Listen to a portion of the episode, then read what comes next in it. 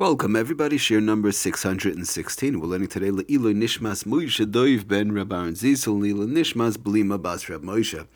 Okay, Be'ezras Hashem, we want to start our new malacha, uh, quite a number of new malachas, but we want to start out with kosher um, and mater. The, we're going to start with kosher, tying, and all the halachas that, that pertain to tying knots. Now, alternately, on the other uh, day we're going to try and we're going to get into the malacha of toifer, which is sewing, toifer and kareya, sewing and tearing, and um, umater, which is uh, tying knots and untying knots. But we'll see as we go down the line. First, we want to start with the positive, then we'll work on the negative part, and we'll go from there. But before we start, there's just one more item. Um, we're basically we're finished with the malacha of dush and dush, which was the and, and and the squeezing and all that, and seveya, the coloring and the dyeing. We're basically done uh, in the meantime with those two malachas. Just one more quick thing I do want to mention, which we're not going to get into at all, and everybody should, you know, talk to their local Rav about it if they have such an issue. And just real quickly to read from the Sefer Lamites Malachas, page 356, in reference to regular nursing, regular nursing a baby and so on. So says the, um, he brings on just in the English section to read it real quickly, nursing an infant on Shabbos, of course, is allowed um, if the child feeds directly from the mother. Of course, that's the normal way. But however, the problem which does come up in reference to Dush Mefarek, um, when one has to pump out uh, milk into a bottle or into a container to save for later on, to save for later use, is running into a problem of Mefarek, a tolda of Dush, and sometimes could be Aser Minatera. Now, of course, it goes without saying there are various situations. Sometimes a child has to have it like that. A child is sick. Sometimes the mother has pain, or whatever the case is. Um, I just want to real quick, you know, real quickly just mention that in all these various different cases, obviously there are ways to do it, ways to go about it, and everybody should, uh, you know, be in touch with their rav, with their own rabbanim, and you know, getting into the exact details. Obviously, there's all various different types of of uh, cases, various different types of levels. So we're not going to even begin to discuss um, the various different um, cases on the shiur.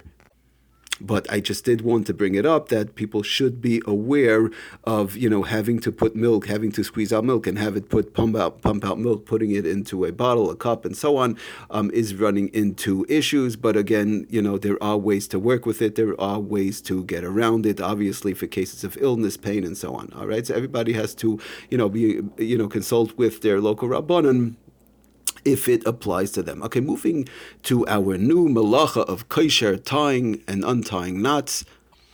So I just want to start out with um, we, we, as we always do. We always go through the um, the beginning foundation of each malacha as to where it was found in the Mishkan, and thereby seeing um, what exactly took place and understanding, having a basic understanding as to what took place in the Mishkan, and from there moving down to the practical applications and see where the connection lies. So before we do that, I just want to, since our other um, malacha, which we will be starting Bezras Hashem, is tofer sewing. So again, we're starting with kosher tying knots and co- tying in general, tying knots. We'll see other things also, but and tofer sewing. So, but the question comes up now as to what exactly is the difference between tying something together or sewing something together or at least a halachic difference. So I want to read from the Sefer Lamites Malachas. He explains it so beautiful um, on page 784, the distinction between kosher tying and toifer sewing. So he starts out, does the Sefer Lamites Malachas, that the malachas of Kosher and Tofer, again, tying and sewing, appear to be conceptually similar because of they both entail combining two separate items. And when we tie two things together, everybody knows, in general, to tie two things together means to connect two thing items together. When we sew two things together, it also means to connect two things together. So where, where does the difference lie? Oh, but he explains further, however, they are not identical in principle. The two malachas entail two separate and distinguishable concepts in combining. Oh, so he explains first of all, toifer, the sewing part, the halachic status of sewing, which is actually one of the Lamites Malachas, entails fusing two separate items into a single new entity. Again, it's fusing, making two items, and we taking two separate items and fusing it somehow, which we'll see how. Uh, we we are going to talk about that, um, and making it into one single item, by which so now, by which the original separate identity, by but the in other words, from each item is now lost. You you have in other words like this. I have two items, and I want to make them into into one item and by fusing them together, in which case each separate item, the identity of each one when it was separate, will now be lost. Whether this is accomplished by, and he explains, sewing, right, which is taifer was regular sewing, gluing, we're going to see gluing together also is part of taifer, or stapling, stapling two items together all is also part of taifer sewing. And now to undo something that was fused together in reference to teifer, sewing, or gluing or stapling, however we're going to see as we, we get into it, to undo the fusing which would which was you know, made it into one would require an act of tearing, in which case we're going to be talking about the malacha of kaireya, tearing, which is basically the separation of two items which were fused together and it's actually tearing that would change the character of the two items that were together. Now we're going to see that tearing also sometimes applies to one item. We have to see and talk about it, how, what, when, and where it's going to apply in each, you know, each case separately. Just as the original combining changed the character of each of the separate entities by forming a single new entity, the tearing part, separating them, again takes apart, takes away the single identity, and now makes it into two.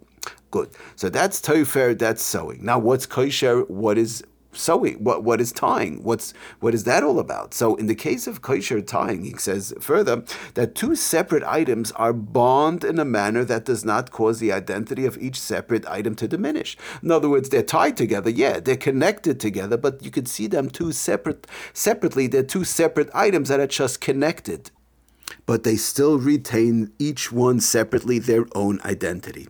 So therefore, therefore, this way may be. I, I, I, just just to give an example, I, I think about it sometimes. Uh, interesting way of looking at it. Sometimes you look at a subway, for example. It sounds funny, but a train, a subway. You know, the, the cars are all connected. The, the train is moving. You have eight cars or whatever it is. They're all connected. They're all moving. But each each um, each uh, car has its own identity. Each car has its own separate people, its own separate thing, its own separate. Everything is separate about that one car. Um, um, and it's just attached in the middle by a by a lock or whatever it is that's holding the two together.